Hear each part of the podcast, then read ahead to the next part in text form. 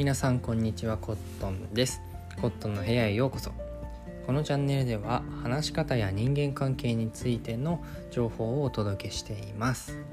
今回はですね〇〇の言葉を使うだけ。成功への会話術。こういうテーマでお話ししていこうかなと思います。皆さんおそらくどんな人でもですね恋愛でうまくいきたいなとか仕事で成功したいなって思いながら生活していると思います。そのためにですね心理系 YouTuber を見たりだとかあとビジネス本読んだりして勉強してる方っていうのも、ね、結構ねいらっしゃると思います。僕もね結構 YouTuber、えー、恋愛系 YouTuber だと煮卵さんとかバイアンドさんとかあのビジネス本とかでもですね話し方もちろん話し方のコミュニケーション学っていうのかないう本を読んだりしています。しかしですねあのもっと基礎的でねもっと簡単で100%相手に好かれて成功への近道となる魔法の言葉っていうのがあるんですよ。しかしこれがまああんまり使えていない人がね多いんですよね。非常にもったいないことだと思います。実際僕もですねこの言葉を意識するようになってから先輩から褒められたりだとか自分の行動に自信が持てるようになりました。今回はその言葉について具体的な使い方も含めて解説していこうかなと思います。それでは最後まで聞いていってください。はい。成功への近道。〇〇の言葉とは一体何なんでしょうか？簡単で100%相手に好かれて成功への近道となる魔法の言葉とはズバリですね。感謝の言葉です。感謝。皆さん感謝していますか？皆さんの周りにもね結構いると思うんですけれども何かしてあげた時にね素直にありがとうって言ってくれる人僕の親友にもですね何にでももうほんとちっちゃいことでもなんか自分が何て言うのかやろうと思ってやってないことでもありがとうって言ってくる親友がいるんですよね。その子はねもう中学高校時代は体操を持てたそうですよ。またねビジネスにおいてもですねあのお客様に「ありがとうございます」とか「ありがとうございました」ってはっきり言うことっていうのは基本中の基本になっていると思います。それはですね感謝に絶大なパワーがあるからに他なりません。あのねこういうのことを聞いてね感謝が大事なのは分かってるよっていう方はね結構多いと思うんですけれどもしかしですね感謝が大事と分かっていても実際に感謝できている人っていうのは少ないんですよ。例えばですねよくあるのがエレベーターでこう開けるボタンでドアを開けてもらった時とかそういう時にですね「すいません」って言う人が多いんですよね。他にもですねコンビニで何か買った時にねお金を払って会計を済ませてそのまま立ち去っちゃう人っていうのが結構多いんですね。まあ他には身近な例で言うと親やパートナー恋人とかですねあの料理を作ってもらって毎回毎回ありがとうって言ってる人っていますか？こんな風にですね日常に潜んでいるさまざまな例からでもですねあの感謝があんまりできていないっていうのは実感できると思います。みんな誰でも感謝は大事だっていうふうに思ってるんですがそんなに感謝ができていないっていうのが現状なんですね。しかしだからこそみんなが感謝することを忘れているからこそ感謝することにはすごい力があるんだっていうふうにも言えると思います。感謝する人がそもそも少ないので小さなことにも感謝する人っていうのはその分こう目立ちますし他の人よりも好かれやすくなるのはまあ間違いないですよね。人に好かれる人っていうのは協力してもらいやすくなったり信頼されやすくなったりしてあのあらゆる場面で成功しやすくなります。なのでね感謝には絶大なパワーがあると言えるんじゃないでしょうか。それではなんで感謝すると人に好かれるんでしょうか？ここまでねあの大きなパワー感謝に大きなパワーがあるってことはご理解いただけたと思いますが次にですねあの感謝すると人に人に好かれる理由っていうのをねあのご紹介しようと思います。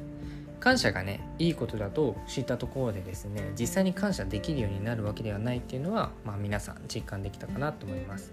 それはですねどうして感謝すると人に好かれるのかなっていうその明確な理由っていうものが知らないからですね。あの勉強や仕事でも何のためにやってるか分かんなかったらやる気って出ないじゃないですか。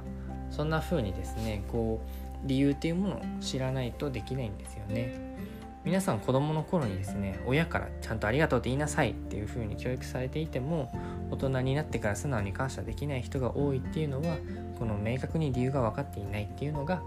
の原因になっています。では感謝するといい理由っていうのは一体どんなものなんでしょうか？もちろん感謝する人が好かれたり、えー、信頼されやすくなるのには、えー、理由がありますので、えー、早速ねお話ししていきます。感謝すると人に好かれる理由。今回は3つご紹介します。1つ目が相手を承認するから。2つ目が感謝は報酬であるから。3つ目が視野が広いから。感謝する人は視野が広いからですね。1つずつ解説していきます。まず感謝すると人に好かれる理由。1つ目が相手を承認するからですね。ありがとうって英語でサンキューって言いますよね。あのこうやって訳されることから分かるようにですね。感謝っていうのはあなたのおかげっていう意味を含みます。あのサンクっていうのは動詞動詞？なんですけれどもなんか何々のおかげっていうふうにあの言う単語ですね。サンクっていうで You はあなたですのであなたのおかげ。で、えー、ありがとうって訳されます。あなたのおかげっていうのはですねまあ細かく言えばあなたがしてくれた行動のおかげで私はすごく助かりましたっていう意味なんですね。これって相手の承認欲求すごく大きく刺激するんですよね。人っていうのはですね自分の行動を認められたいっていうねあの承認欲求を常に持っています。言い換えればですねあの自分の存在価値っていうのを常に求めてるんですね。あの何か活躍してあの自分が必要とされたいっていうそういうのが承認欲求です。なのでですねやりたくてやったことでも、まあ、たとえやりたくなくてやったことだったとしてもありがとうあなたのおかげですっていうふうに言われるとこの人私を認めてくれてるんだ。この人の近くにいても迷惑じゃないんだっていうふうに思ってその人のことを好きになりやすいんですよね。人っていうのはですね承認されること本当に弱いんですよ。なので小さなことでも小さな行動だとしてもそれを承認してあげる。こと。つまりあの小さなことにもありがとうと言える人っていうのはすごく好かれやすいんですね。皆さん是非小さなことにもありがとうって言ってみてください。2つ目、えー、感謝すると人に好かれる理由。2つ目は、えー、感謝は報酬だからですね。人はですねあの基本的に自分が嫌だと思うことはしないですね。やりたくないことってやりあやりたくないじゃないですか。やらないですよね普通は。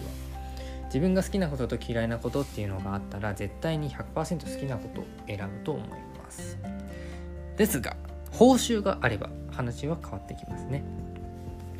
例えば勉強が嫌いな子だったとしても勉強の後にね好きな食べ物食べに行けたりだとか、えー、テストで90点取れたらお小遣いだよみたいなねそういうシステムがあると勉強に対してねあのこう結構意欲が湧いてくるんですよ。報酬のために頑張ろうっていう気持ちになるわけですね。まあ他にもですね皆さん仕事っていやいや仕事をやってる方も結構多いと思うんですけどじゃあ何のために働いてるのかっていうと、まあ、給料のためだったりとかあとまあ家族を養ったりとか中にはこうボランティア活動で人にこう感謝されるのが気持ちいいんだよとかね。人の役に立つのが気持ちいいんだよっていう人もいいと思います。全てこう報酬が関わっていますよね。え報酬をもらうとですねこう自分の努力が身になったってことが実感できて嬉しくなるんですよ。なのでですねあの報酬をもらうとまあ人はその人を好きになりやすかったりとか嬉しくなったりするんですね。同じようにですね何かした時に、えー、お礼を言われるとこの人は私を認めてくれるって思って嬉しくなるんですね。まあしかしですねあの一回こう認めてもらったからってそれで満足するわけではないじゃないですか。もう一回もっと認められたいっていうふうに思うわけですよ。で次の日になったらまた認められたいって思う思っててでその認められるためにどうしたらいいのか。あこの人のために何か働けばいいんだ。何何かしてあげたらこの人はありがとうって言ってくれ認めてくれるからあのこの人に何かしてあげようっていうふうになるわけですよ。っていうふうにですね認めてくれること自体っていうのが報酬になるんですね。この報酬のために相手は頑張ってくれるようになってすごく能動的に積極的にあの協力してくれるようになったりします。なのでねあの行ったことをねしっかり認めてちゃんと報酬を渡せるちゃんと感謝ができる人っていうのは好かれやすいですし協力者が集まりやすいですししっかり信頼もされますね。こういうのが揃ってくると、まあ、あらゆる場面で成功しやすくなるっていうのは皆さん想像に難くないと思います。なのでねあのしっかり感謝をするっていうのが大事なんですね。そして、えー、3つ目、えー、人に好かれる。感謝する人が人に好かれる。成功しやすくなる理由。3つ目が視野が広いから。ですね。視野が広い。これはですねあの好かれるっていう意味でもそうですしあのすごくビジネスとかの成功に直結する話でもあるかなっていうふうに思います。感謝するためにはですね何かしら理由がないといけませんね。あの理由なく感謝することってできないと思うんですよ。何もしていない人に対してありがとうって言ったりとかあのあんまできないと思うんですね。あまあでも逆に言えば逆に言えば理由さえ見つけられれば感謝ってできるんですよね。実はねここに感謝できる人とできない人の差っていうのがあるんですよ。あまり感謝しない人っていうのはですね例えば食事をおごってもらった時とか、えー、結婚式の挨拶の時とかあの特別なイベント特別な出来事の時にしかあるいは大きな出来事の時にしかありがとうって言わないんですよね。まあそもそも感謝しない人っていうのはそこでもありがとうって言わなかったりしますけれどもあの結構特別なことにしかありがとうって言わない人っていうのも多いかなって思います。一方ですねよく感謝する人っていうのは店員さんにこう商品を渡されたとかあるいは友達と遊ぶ時にその友達が来てくれたっていうね日常的な小さなことに対してありがとうありがとうって言ってるんですよ。この違いはですねあの小さなことに感謝する理由を見つけられるかどうかにあるんですね。よく感謝する人っていうのはですね相手がしてくれたことをしっかり見ることができます。なのであの感謝する理由がすごく上手なんですね。友達と遊ぶ場合だったらなんかわざわざ時間を割いてあの予定合わせてくれてっていうね友達の労力が見えるわけですよ。店員さんだったらあのなんか店員さんがいるおかげで今この商品を変えてなんか一生懸命働いてくれてあの僕のためにね私のためになんかすごく言葉遣いとかも気をつけてくれてあすごいいい気分で買い物ができたっていうねあの感謝する理由っていうのをねそう見つけるのがとっても上手です。またですね何か失敗した時相手が何か失敗した時とかにもですね今後の成長につながるいい経験になったよありがとうっていう感じでこう転換をできるんですね。あの悪いことを感謝っていう風に転換したりできるんですね。これっていうのはその長期的な視野を持っててあの今は失敗して損害を被るかもしれないけれども長期的に見ればあの成長できてるからいいんだこれでっていうね長期的な視点も持っています。こんな風にですねあのその場の視野の広さ相手のことを想像できる視野の広さだったりとかこう目線が短期じゃなくて長期的になって視野が広かったあらゆる意味で視野が広いっていうのが、まあ、感謝する理由小さなことにも感謝する理由を見つけられる要因になっているんじゃないかなっていうふうに思います。小さなことに感謝する理由を見つけるためにですねあのどんどん何て言うのかな。どんどん小さなことに感謝していくとその理由をねどんどん見つけなきゃいけないじゃないですか。なので理由を見つけるためにどんどん視野が広くなってその視野の広さがマネジメントスキルだったりね計画力だったりそういうスキルにつながっていくわけですよ。それにねあの視野が広いとあ私のこんな部分まで見てくれてるんだっていう風に思ってまた相手の承認欲求を刺激しますよね。なのでねあの視野が広い人っていうのは成功しやすくなります。で視野を広くするためには小さなことにも感謝するえー、理由を見つける想像力が必要ですね。なので小さなことにも感謝する人,、えー、人っていうのは成功しやすいですし人にも好かれやすいですね。ここまで、えー、感謝するといい理由についてお話ししました、えー、感謝のね絶大なパワーとその絶大なパワーが秘められている理由について実感できたかなっていうふうに思います。感謝によってねどうなるかが分かってるとなんだか気恥ずかしくて言えないなっていうようなためらいもなくなるんじゃないかなって思います。まあ、とは言ってもですよ。とは言っても小さなことに感謝するのがいいのは分かった。理由も分かったけどあじゃあ具体的にどんな場面で感謝すればいいのかわからないなっていう方も多いと思いますね。なのでね最後に最後に、えー、こんな時に感謝しようっていうね5つの場面を紹介していこうと思います、えー、感謝するべき5つの場面っていうのはですね、えー、1つ目が褒める時自分が相手を褒める時ですね。2つ目が頼み事をする時、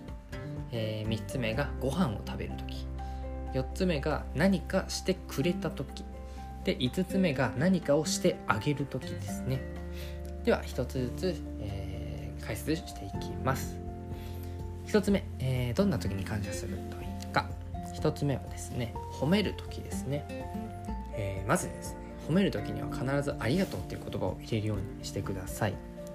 褒めるっていうのはですねこう何らかの相手の働きによって成果が得られた時にしますよね。例えば今月はすごい売り上げが伸びただったりとかあとなんか作業がすごく減って助かったよみたいな。そこにはですねあの相手が何かしら努力したっていう事実があります。そのことに対してありがとうっていうようにした方がいいですね。もちろんですね、えー、今回は君のおかげでうまくいったよくやったという感じでね、まあ、ありがとう含めなくても褒める形ってあると思うんですよ。こういう褒め方ですでもあの相手を承認することにはなるのでまあ相手は喜んでくれると思います、えー、しかしですねどうしてもなんか上から目線な感じが残ってしまって、まあ、嫌われることはないけどそれ以上親密になったりとかはあんまりできないのかなっていうふうに思います。このねよくやったっていう言葉をありがとうに書いてですね。えー、今回は君のおかげでうまくいった。本当にありがとうっていう感じで感謝の言葉を入れるだけでですね当たりが柔らかくなって親しみやすくなって、えー、すごくねあの何て言うのかな好かれやすくなりますし信頼もされやすいですよね。またですね遅くまで作業してくれてありがとうっていうね相手の努力を具体的に示すような言葉が入ってると一層効果的になります。こんな風にですねあの褒める時にありがとうという言葉を入れるとまあ人に好かれやすくなったりしますので是非使ってみてください。2つ目、えー、こんな時に感謝をしようっていう場面。2つ目が頼み事をする時ですね。うんとこれは結構ねあのできてる人が多いっていうのはあるんですけれども例えば相手に何かしてほしい時何かしてほしいことがある時っていうのにありがとうっていうのはね結構絶大な効果を発揮します。えっとこれできてる方多いと思うんですがもちろん頼み事を受けてもらった時あなんかしてくれるって言ってあいいよって言われてありがとうっていうのは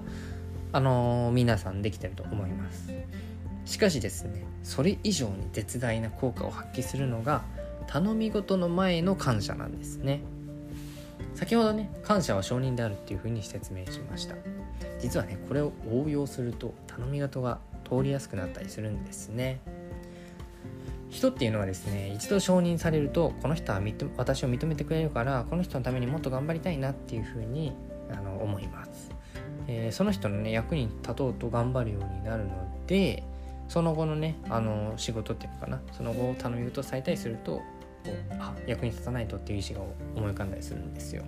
なのでね最初に感謝を伝えてその後にお願いすることで頼み事が通りやすくなるんですね、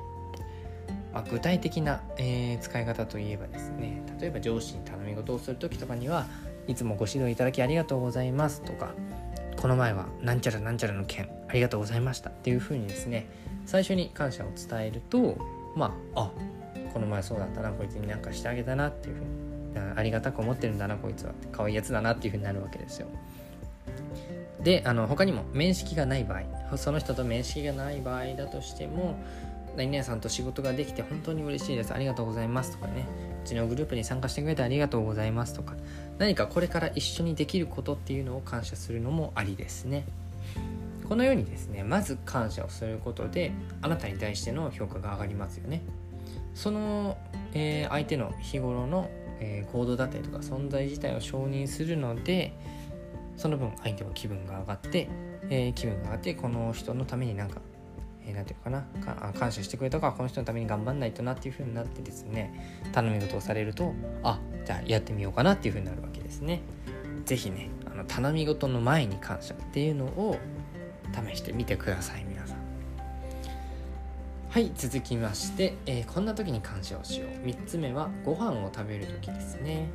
これはですね意味合いとしては当たり前のことに感謝をしようっていう意味合いが強いです。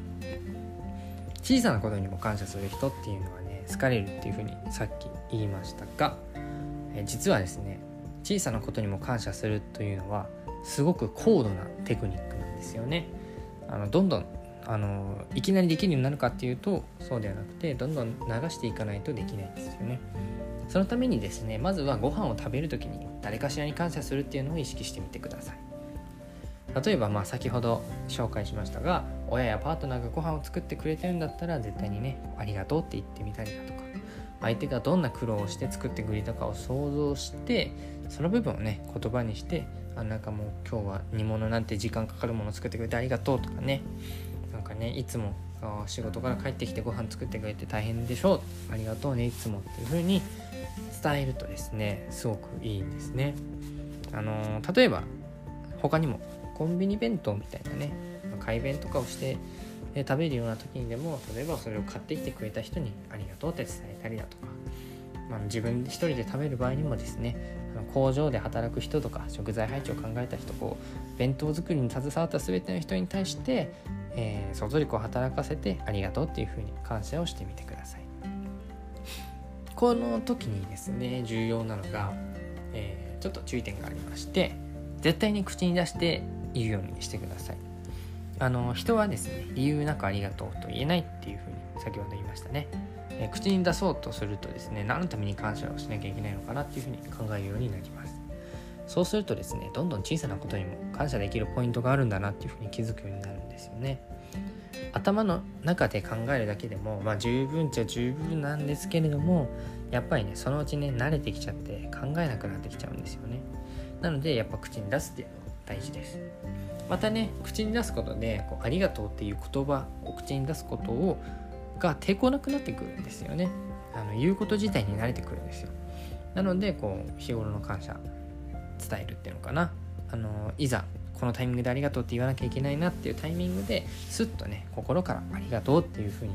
言葉が出てくるようになりますので、えー、小さなことまずはねご飯を食べる時にありがとうって口に出して言ってみるようにしてみてはいかがでしょうか。はい続きましてえー、感謝すると違う違う違う違う、えー、感謝するといい場面ですね。すいません。感謝するといい場面の4つ目が何かをしてくれた時。ですね。まあこれは当たり前ですよね。相手が何か自分にしてくれた時にはありがとうっていうふうにしっかり言うようにしましょう。ただし、えー、意識してほしいのはですね相手が自分にしてくれてはないしてくれてることってないかなっていうのを常に探すことですね、えー、実はですねありがとうの回数多い人っていうのはですね何かしてもらう回数が多いわけではないんですよね。相手の頑張りを見つけることが上手なだけなんですね。なのでね一緒に遊んだ時にも時間を割いてくれてありがとうっていうふうに言えますし何か指摘されてる時にも貴重なご意見ありがとうございますっていうふうに感謝ができるんですよ。例えばねあの相手が好きでやってることだったとしてもそこには絶対なんかエネルギー必要になりますよね。労力が必要になりますよね。その労力に対して感謝できるかどうかっていうのは自分がこう相手がね自分のために何かしてくれたことはないのかなっていうふうにねそこを見つけられるかどうかに大きく左右されてきます。たくさんたく たくさん。たくさん感謝できるようになるためにはですね、えー、まず相手がしてくれたことっていうのを常に探してみてください。そうすることでですねあのどんどんどんどんあこの人こんなことしてくれたんだっていうふうに気づくようになりますのでよく感謝できる人になると思います。なのでね何かしてくれた時何かしてくれたことを見つけてそこに感謝するように意識してみてください。そして最後、えー、こんな場面で感謝をしようという場面。その最後が何かをしてあげる時ですね。これは結構高度な感謝になるんですけれども自分が相手に何かする時っていうのにも感謝するようにしてみてください。もし相手から何か頼まれているんだとしたら相手はねそれなりにあなたのことを信用してるってことになります。信用されるっていうのはねすごく大きな価値があることなんですよね。そのことに気づいてあの頼み事をされても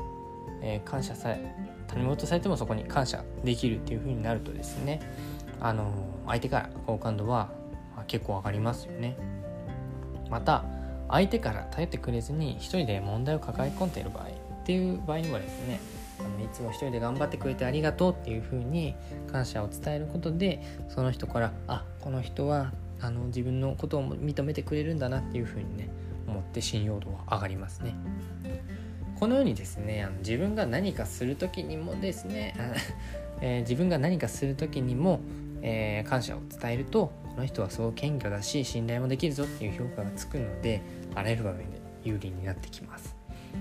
まあ、正直これは高度な感謝なので最初のうちっていうのは難しいかもしれません。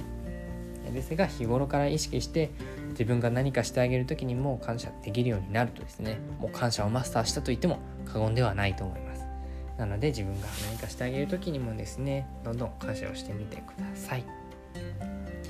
それでは、えー、まとめに入ります。感謝には絶大なパワーがあります。誰しもなんとなく感謝することはいいことだっていうふうに分かっていてもですね実際に感謝している人っていうのは少ないんですよね。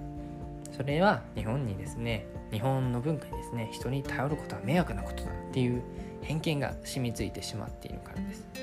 でもあの実際そんなことありません。そんな偏見のせいでね何かしてもらってもすいませんっていうふうに言ってしまう方が多いと思います。でもねあの頼ることっていうのは別に全く迷惑なことではないんですよ。人は頼ることでつながりを広げていきますし協力し合うことで大きなことを成し遂げていきます。頼ることはねすごく当たり前のことですね。それならばあの頼った時に「すいません」っていう風な言葉よりも「ありがとうございます」って言った方がお互いいい気分になりませんかね。いい気分になれば仕事もはかどりなはかどりますし人を好きになりやすいですし怒ることも少なくなってきます。これこそが感謝の実在なパワーなんじゃないかなっていうふうに思います是非ね皆さんも日頃から感謝の言葉を心がけてみてください長くなりましたが、ここまでお聴きくださりありがとうございます。スタンド FM の方でも発信していますので、ぜひフォローしてくれたら嬉しいです。それではまた次回お会いしましょう。バイバーイ。